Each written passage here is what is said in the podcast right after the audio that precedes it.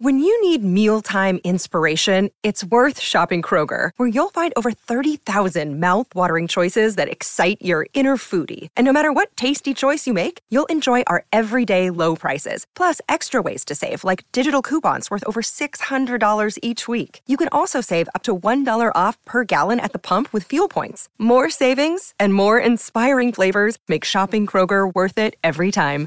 Kroger, fresh for everyone. Fuel restrictions apply. Another day is here, and you're ready for it. What to wear? Check. Breakfast, lunch, and dinner? Check. Planning for what's next and how to save for it? That's where Bank of America can help. For your financial to-dos, Bank of America has experts ready to help get you closer to your goals. Get started at one of our local financial centers or 24-7 in our mobile banking app. Find a location near you at bankofamerica.com slash talk to us. What would you like the power to do? Mobile banking requires downloading the app and is only available for select devices. Message and data rates may apply. Bank of America and a member FDIC. Hello, everybody. This is Marshall Poe. I'm the editor of the New Books Network. NBN listeners like to read books and buy them. So we thought we'd tell you that right now, our friends at Princeton University Press are having a remarkable site wide sale. You can get 50% off books, including ebooks and audiobooks, with the code 50, F I F T Y, at checkout until May 31. You can save some real money on Princeton University Press books. I encourage you to go there and check it out. Welcome to the New Books Network. Hello, everyone. I'm C.P. Leslie, the host of New Books in Historical Fiction, a podcast channel on the New Books Network. Today I'm speaking with Jill Paul about her most recent novel, The Collector's Daughter. The collector of the title is the Earl of Carnarvon, who financed Howard Carter's expedition to Egypt's Valley of the Kings in 1922. In fact, Lord Carnarvon had funded several of Carter's archaeological expeditions, but this one resulted in the discovery of Tutankhamun's tomb. What is less well known is that Lady Evelyn Herbert, Lord Carnarvon's daughter, accompanied him on his trip to investigate Carter's find and was the first modern person to enter the tomb.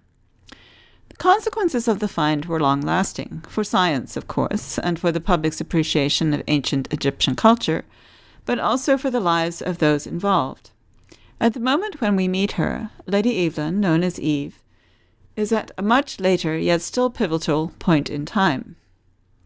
London, July 1972. Eve opened her eyes a fraction and saw an old man sitting a couple of feet away. He had silver hair that receded on either side of his brow, leaving a widow's peak in the center. She shut her eyes again and watched the fuzzy shapes that glimmered and danced in her visual field. The next time she opened her eyelids, the man was still there. Behind him, she could make out a white room and the rectangular shape of a window. You're back, he said with a choking sound, as if he was overcome. She tried to focus on him, blinking against the light. His eyes were red rimmed behind wire spectacles. He was wearing a suit and tie. She looked down and realized he was holding her hand. At least, the hand was attached to an arm that led up to her body, so it must be hers, but she couldn't feel it, couldn't make the fingers respond. That wasn't good. And now, please join me in welcoming Jill Paul. Jill, thank you for taking the time to speak with me today. Oh, I'm delighted to be here. Thank you for inviting me. You have written, by my count, 12 historical novels, as well as a number of nonfiction books. My colleague uh, Jennifer Eremeeva interviewed you for New Books in Russia and Eurasia about your novel The Lost Daughter, a reimagining of the fate of Grand Duchess Maria Romanova. Uh, listeners can hear that by searching on newbooksnetwork.com. And you and I did a written Q&A on my blog last year to mark the appearance of Jackie and Maria, your novel about Jackie Kennedy and Maria Callas, whose lives connected through Aristotle and Onassis. These are fairly disparate subjects. How do you decide where to focus your energies? yes, I do tend to jump around a bit. But these are all subjects that have fascinated me for a long time. Some of them were teenage obsessions, like the Romanovs, and I've written about the Titanic as well, about which I was obsessed as a teenager. Um, I just so I just choose subjects that fascinate me, and I'm looking for a strong emotional story with complex characters, usually women in the central roles. And uh, you get a kind of, I don't know if you find this, you get a kind of tingly feeling when you hit on an idea that you think is going to work. That's the best way I can describe it. But I tend to, at the moment, I will pitch my editor in New York with a few ideas, four or five ideas sometimes. And uh, she'll go, no, no, oh, maybe that one. Oh, no, that's the one. And I'll almost, I'll almost always follow her guidance because she knows the market better than me. So yeah, that's that's the process of choosing. I do get um, readers sometimes emailing me or contacting me on social media with ideas, and I'm so grateful for that. It's fantastic. And if I do ever um, end up writing a novel from somebody else's idea, then I promise I will dedicate it to them. Well, I hope that our listeners will take that as a challenge. the challenge, yes. You also seem to prefer writing about women who were real historical figures rather than invented characters. Do historical characters offer advantages that fictional ones don't? Uh, I don't know. There's there's difficulties and there's I mean there are advantages in the marketing, I suppose, in that people have an idea of what story they're going to get, um, what it might be about. But I started writing biographical fiction, biographical historical fiction, I suppose you'd call it, after I read Paula McLain's The Paris Wife back in 2011, I think it came out, about Hadley Richardson, Ernest Hemingway's first wife. And I loved that so much the fact that you could step inside the head of a 20th, 20th century woman like that, early 20th century, and, um, and tell us what she was thinking and feeling about her marriage to this man who was struggling to become a writer. I thought, oh, I want to do that. but what I love that idea of taking women who were less known in their era and bringing them to life that they might have been marginalized by historians, or on the other hand, women who were famous but I feel were misrepresented by their biographers, as, as certainly I feel that about Maria Callas. So that's the kind of novel I wanted to read, so that's why I decided to write them. But I suppose when you're when it's you know, if you're watching a movie and it says based on a true story, there's a kind of free song about it that you know that you're actually learning something that really happened. I mean, history has stories so incredible that you couldn't, you know, as you know, you couldn't make them up in a novel or people wouldn't believe you. You know, they just so that kind of based on a true story does give it a bit more immediacy, I suppose. That's a good point. Um, this next question comes from my next door neighbor uh, who loved Jackie and Maria. Uh, she wondered how you construct dialogue for historical characters, given that most such exchanges are not recorded. That's a terrific question. And it's true, you know, biographical novelists are making up all the dialogue. Nobody recorded what was happening in private conversations behind closed doors. But you want to try and get a sense of what the way that your characters spoke. So if there are any recorded interviews that you can listen to online, that's great. Or read letters that they wrote, or you know, if they've written an autobiography or a memoir, then that helps you to imagine their voice. But in the case of Jackie and Maria, I didn't have um, any memoirs. There were letters and a few very stilted interviews where they weren't. They were very guarded, both of them. Um, so the next thing I would do is take into account the era in which they lived. You know, the, the, this is the 1950s, the 1960s. So I wanted, you know, to find out the way people did speak then and the kind of slang they used. I I like to read novels that were written in that period not novels about that period that were written later, but ones that were actually written in that period set then. So things like Mary McCarthy's The Group was very useful, or Rona Jaffe, The Best of Everything, um, just for the way that people were speaking. And then you need to take into account what class they were, um, what station in society, whether they would be slangy. But both Jackie and Maria were very well spoken and articulate and they didn't give much away. So that's that was my approach to trying to write their dialogue. Um, and you know, your your neighbour's absolutely right; it is made up, but just trying to sound um, plausible, emotionally honest. Yeah. And what led you to the story of Evelyn Herbert, who's called Eve throughout most of your novel? Oh, she's a classic case of somebody that's been marginalised by the history books. And um, it was one I've always been fascinated by Tutankhamun. That's one of my my um, teenage passions, really. When you look at the photos outside the tomb in November 1922, there's the two men, Howard Carter and Lord Carnarvon, and there's this little woman with dark hair, much shorter than them.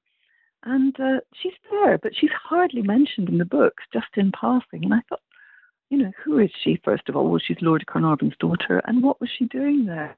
You know, she's she's a very well brought up woman who she, who her mother was trying to make an amazing marriage for her to somebody, you know, who deserved an earl's daughter. And um, there she is in the desert getting dirty with these men. So I just wanted to find out about her and um, see what her life was like and how being part of this, you know, huge globe, you know, discovery, the news of which went global, how that affected her life. And, you know, there were certain things. There's been a TV drama about her over here, um, um, in which I don't know if it made it to the States, in which she was portrayed having an affair with Howard Carter. And I thought, well, that's ridiculous. She she had met him when she was about six years old, and he was coming to sell antiquities to her father. He was 27 years older than her, and he was a confirmed bachelor. He's, it's not like he was some lady killer type. So I thought that's got to be wrong. So I really wanted to explore Eve's life. I call her Eve, and um, find out what it was really like, and particularly how being part of this discovery affected her life. You mentioned in the questions at the end of the book that you wrote seven openings for this novel. I'm very impressed, by the way, just by that. Um, so the question, how would another opening have changed the book, is fascinating in itself. But it seems to me that any of the others would have led to quite a different story. So what made you settle on this one? Oh, gosh. Do you know, this is my with tenth or eleventh novel, I can't remember, but um, you'd think I'd know how to do it by now. But some novels just present more difficulties than others, and you can never see it coming my initial vision was to look at Eve's life from childhood to old age and show how it had been affected by this being part of the discovery of Tutankhamun's tomb. So in my first draft, I wrote it chronologically from when she met Howard Carter at the age of six, right through to her to her seventies. And um, my agent really didn't like that. She said the beginning's too slow, and she was right. My agent doesn't tend to like anything that's told from a child's voice, which is quite a difficult thing to write and keep it interesting for adults. So then I started, I tried again, starting with Eve as a teenager, and I tried with different forewords that pull you into the story faster. But the big problem was I was writing mainly about her life in the 1920s and her life in the 1970s, and there was a big gap in the middle. So finally, finally, I realized that it was meant to be a dual narrative um, going between one and the other. But um, instead of just uh, jumping, you know, one chapter in the 20s and one in the 70s, I had them kind of sliding between the two a bit more. Um, and then the, the opening that I chose, starting, you know, with Eve in a, in a hospital bed, is um, it made the novel more about memory. And I realized that that was the story I'd always wanted to tell. I'm looking for the emotional core, the thing that moves me about a story. And I thought, what if you'd been part of this amazing event, but you couldn't really remember it very well? Anyway, I've got lots of extra material that I, I didn't use for this novel. you know, all those all those other beginnings and bits that I wrote. I've got tons of words that never got used, but it's all practice, isn't it? And it all helps you find the character in the story. I agree with you absolutely. It's amazing. Some novels just flow, and some of them just sit there like nasty little lumps. You know, you have to poke them and prod them. yes, exactly. That's what I did. Yeah. So, um, where is Eve in that initial passage um, that I read? What has happened to her? Eve is in hospital after having a stroke. She's just come round and her husband's sitting beside her. And at first, she can't remember who this man is. So she's conscious, but there is some neurological damage. And um, this is something that I know about from personal experience because my mother died quite young of a massive um, hemorrhagic stroke. Then my aunt, my mother's much older sister, had a stroke at the age of 90 and absolutely fought her way back. She was quite incredible. And I've sort of based Eve a little bit on her in the novel that she was just absolutely determined she was going to speak again, she was going to walk again, she was going to get all her capacities back. And she did. She did at 90. But also, I was with a friend one night when he had a stroke and I didn't realize it at the time. And that's quite quite a scary thing. I thought he was very drunk, even though he's a person that I'd never seen drunk before. And um, it was only two days later. I mean, you know, I helped him to get home. It was only two days later he went to hospital and they diagnosed it. And um, that really shook me up quite a lot because I thought I knew a lot about strokes, but it doesn't always follow the same pattern. So I've really educated myself since then about what to watch for, um, the recovery process.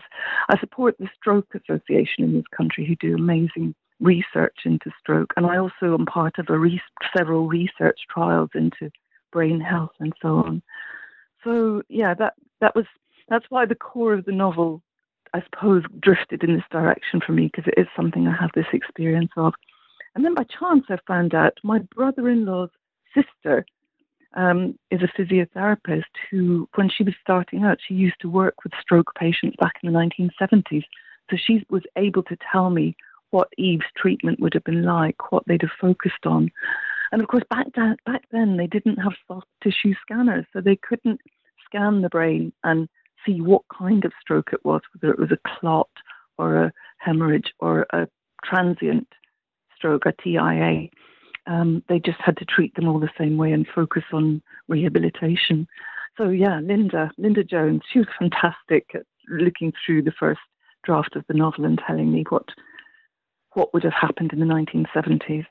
Oh, that was a real stroke of luck because it would be hard to research that. Uh, even if you could get hold of the stuff, it would all be in medical language and really hard to understand. At the very end of the first chapter, which is told from the perspective of I hope I'm going to get this right. Sir Brograve Beauchamp.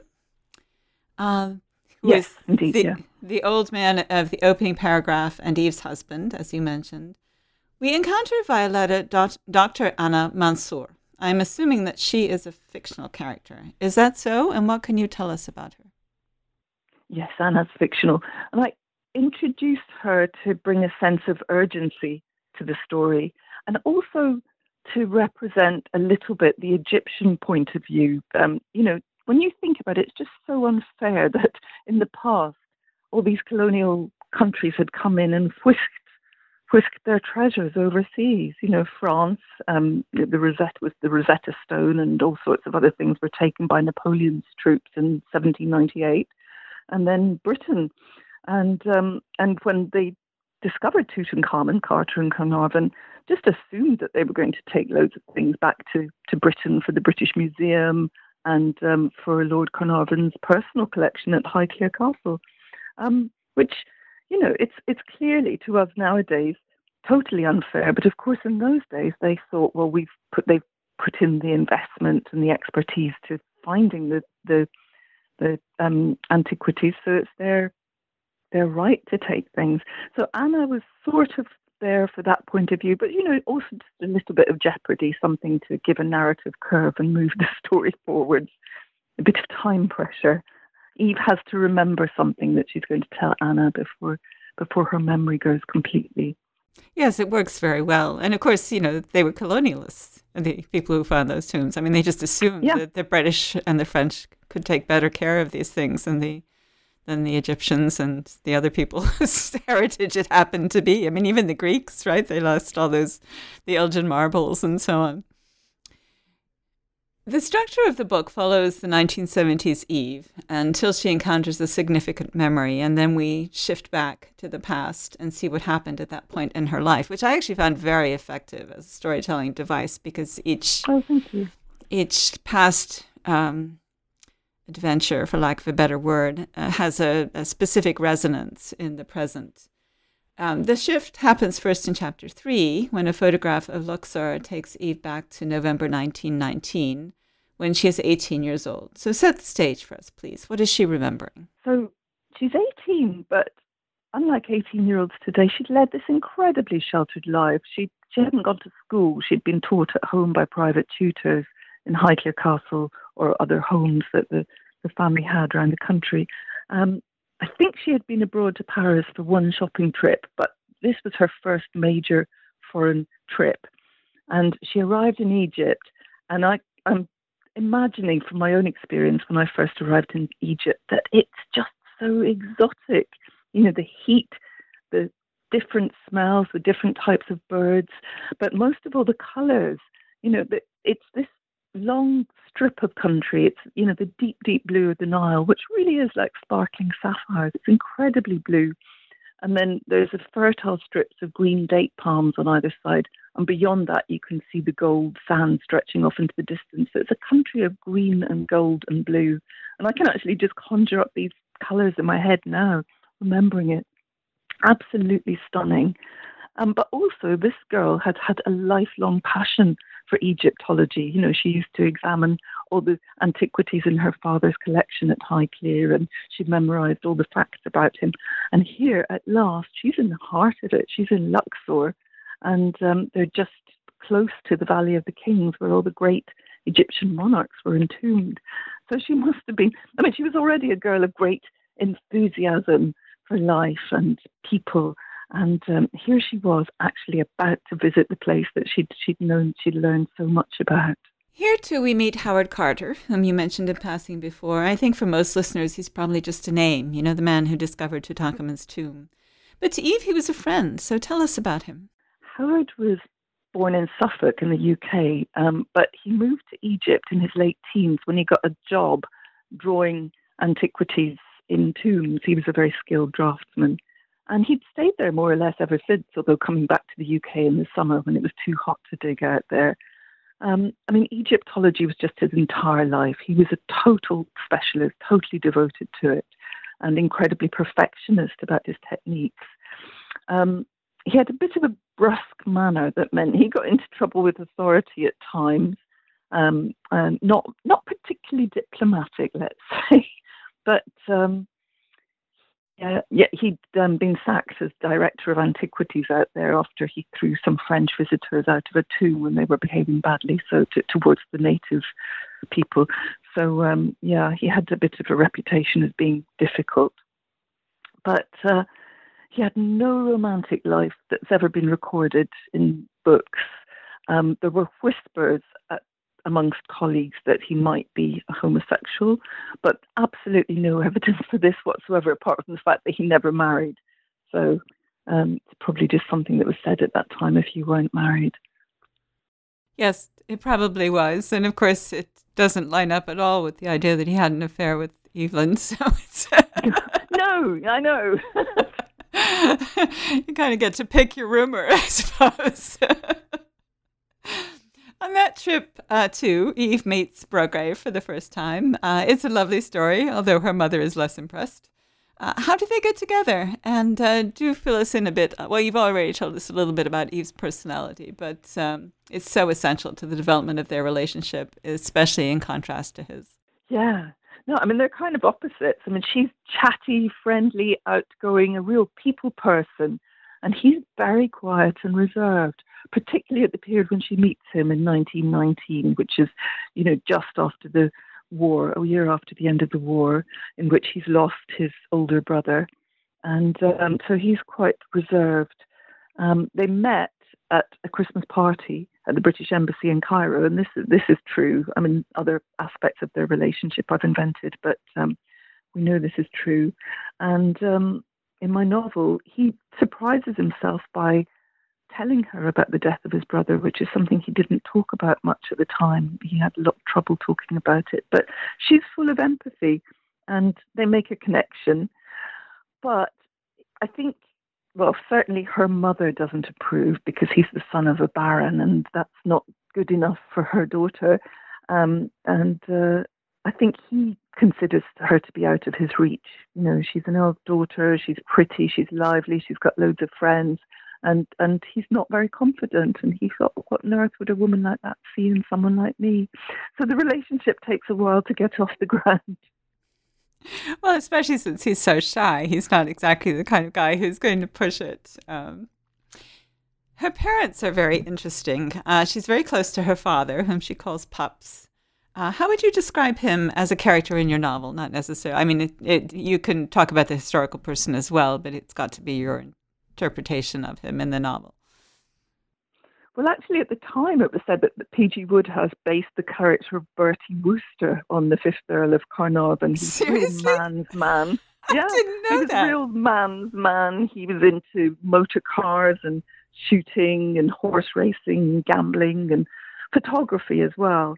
So before the war, he used to spend a lot of his time motoring around Europe with an old school friend called um, Indian school friend Prince Victor Duleep Singh, who died in 1919.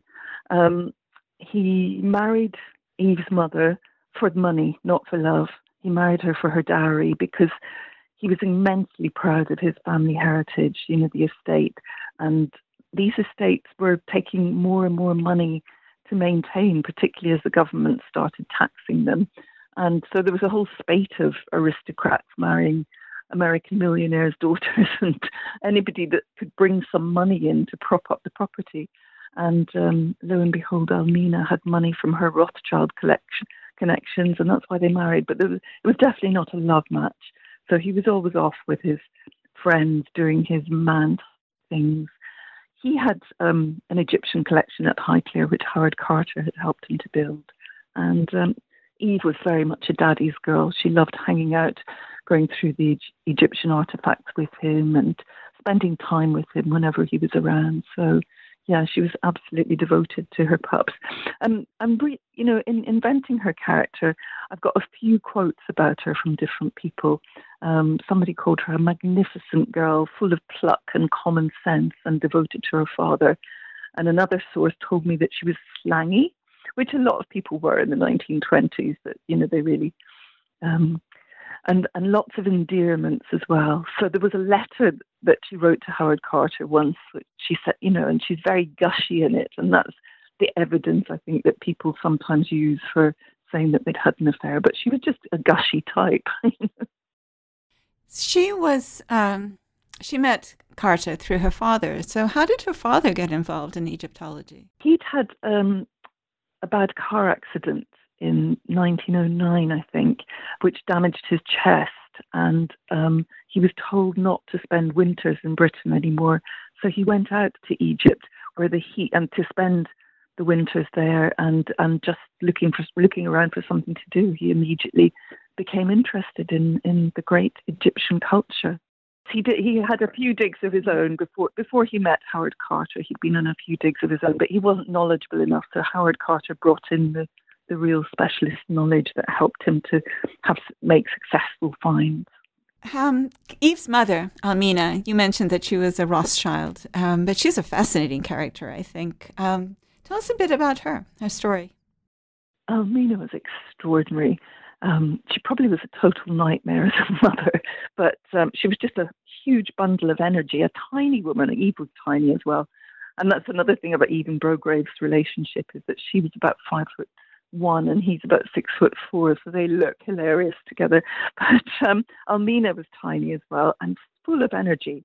She's actually the illegitimate daughter of Alfred de Rothschild, um, but he um, gave her a massive dowry when she married the Earl of Carnarvon, and he also gave her an inheritance, including a magnificent house on Park Lane in London, um, Seymour Place, just it doesn't exist anymore, but uh, it was extraordinary. I've seen photos of it.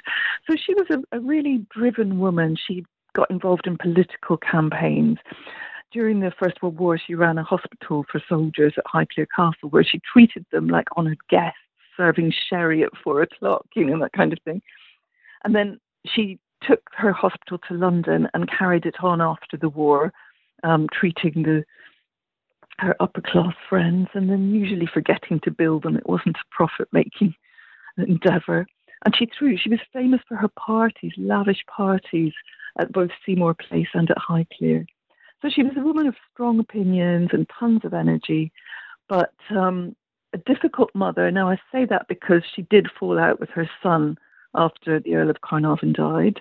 Um, he, her son ended up bankrupting her later um, because of her profligacy, and she she took out a really ill-advised lawsuit in 1925, quite notorious at the time, against the first wife of a man that she'd just married. It was just the stupidest thing to do. But Eve was such a peep, you know, Eve got on, made sure she got on with her mother right through her life, and they used to have tea at the Ritz together regularly and talk on the phone. Eve seems to have been good at getting along with people. She was. I think she definitely was, yeah. We're skipping forward a bit now in time, terms of the book. Um, do talk about how Eve came to be the first person to enter Tutankhamun's tomb. What was that experience like for her? So, Howard Carter had found a doorway and then he telegrammed Lord Carnarvon and Eve to travel out to Egypt so that they could be there for the opening.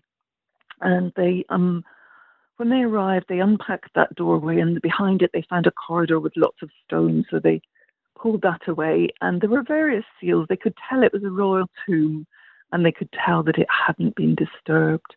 So that was um, what they should have done at that stage is close it up and wait for Egyptian officials to come along and be present for the opening because that was the rules, the con- concession that they'd they'd got to allow them to dig in the Valley of the Kings. But it's now known that instead of just going home to wait for the officials to arrive from Cairo, the three of them sneaked back at night and broke through into the first of all into the antechamber, which was almost it looked almost like a furniture repository because it had lots of things all piled up. You know, uh, Egyptians left things in their tombs that it was thought that they would need in the afterlife. So there's a carriage, there's a boat, there's lots of food, um, there's furniture, beautiful gold animal couches. They're absolutely gorgeous, actually. I wouldn't mind one of them for my home. Um, and they also, it is said, broke through into the burial chamber and saw this great big shrine with the seals intact on it. And it was then, when he saw the seals, that Howard Carter knew that he'd got Tutankhamun. Um, up till then, there were various different names on things, and he wasn't entirely sure, but then he knew. So it's said that Eve went inside first, crawled through the hole because she was the smallest. And I thought to myself, I I'm not sure I would have had the courage in her place. You'd, I mean, what was she going to find inside? I'd be, I don't know, I'd be worried about snakes or insects or poison or fumes. Um, but instead, you know, she did go in and uh, she said it was hotter than the hottest Turkish bath inside, and there was a strong smell of incense. This is incredible that the scent, scented oils the Egyptians used, the unguents, had kept their smell after three over three thousand years. I can't keep perfume on for five minutes, and that had that had stuck. But um, they were they all swore they were all sworn to secrecy that night because it would have been very politically damaging if the Egyptians had found out that they had broken in. But she told her uncle Mervyn, who was a British diplomat out there, about it, and she said to him it was the greatest moment of her life.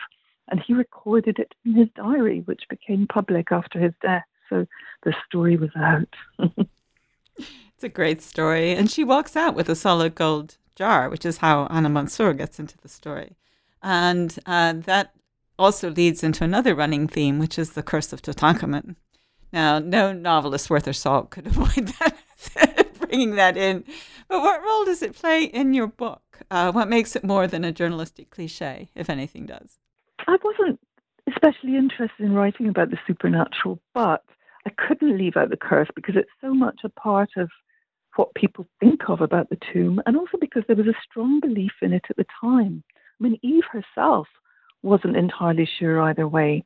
Um, there's a newspaper story in which Eve told the journalist that when the story about the curse came out, and you know her her father died four months after the opening of the tomb from this random infected mosquito bite, which just seemed such a crazy way to die. Um, and she told this newspaper that she offered to release Brograve from their engagement in case the curse would affect him if he married her. And instead, he said that if it were true, she needed him around to protect her, so he wanted the marriage to go ahead. But they really did think it was a strong possibility. Um, spiritualism had, you know, we think of it as very much a Victorian thing, the seances and the table lifting and whatever, but there was a huge resurgence during the war when people had suffered so much loss. And, and you know, establishment figures like Sir Arthur Conan Doyle were speaking out on about spiritualism. And there's this Society for Psychical Research, which I have e visiting, and which I have in fact visited myself. um, but we can look back now as historians and see that it was the press spreading the rumours. What had happened was that um, Lord Carnarvon had sold exclusive access to the tomb to the Times in London in order to help finance the excavation. And this was an enormously unpopular move, as you can imagine. All the rival British papers and American papers weren't getting first dibs on the story, but also the Egyptians were furious. This is a story happening on their own soil, and Lord Carnarvon has said, nope, sorry, the Times is getting it. Anyway, a journalist called Arthur Weigall of the Daily Mail seems to be, a, be the one that's revived this curse story. And, and the minute it started, you know, Tutankhamun was a huge story in the press anyway, and they were looking for ways to keep it keep it on the front pages. And so the, the curse story was some people speculated that it might be a rare kind of fungus inside the tomb or bat droppings or some some kind of oils because there were there did seem to be an odd number of deaths and not just ordinary deaths strange deaths people being shot or poisoned or unexpectedly catching pneumonia or um, one um, scientist, Egyptologist, committed suicide, saying that he was under the influence of a curse. And um, so journalists are out hunting for these stories. Every time somebody died that had been anywhere near the tomb, it made front pages again. But in fact, if you look back at it, only six out of the 26 people who were there at the official opening of the tomb had died within the next decade given their given their age group, there was actually pretty good percentage, really.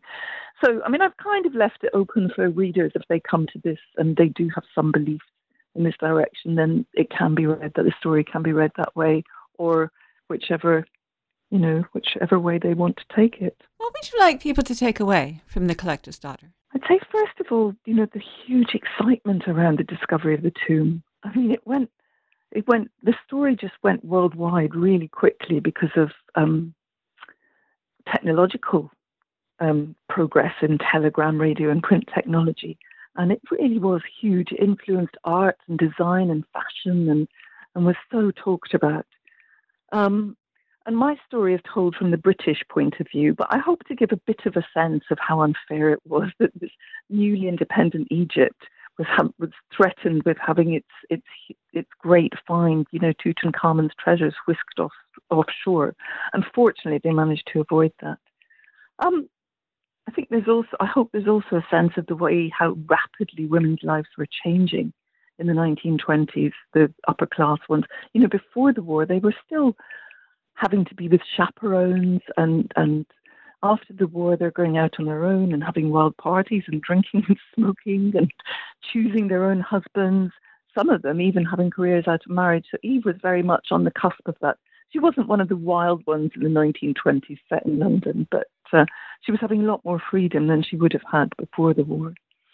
But my final thing really is that the emotional core of the book about about memory and you know what happens to how does it change a relationship when someone you love loses part of their memory and their cognitive faculties? Are they still the same person when they can't remember your shared past?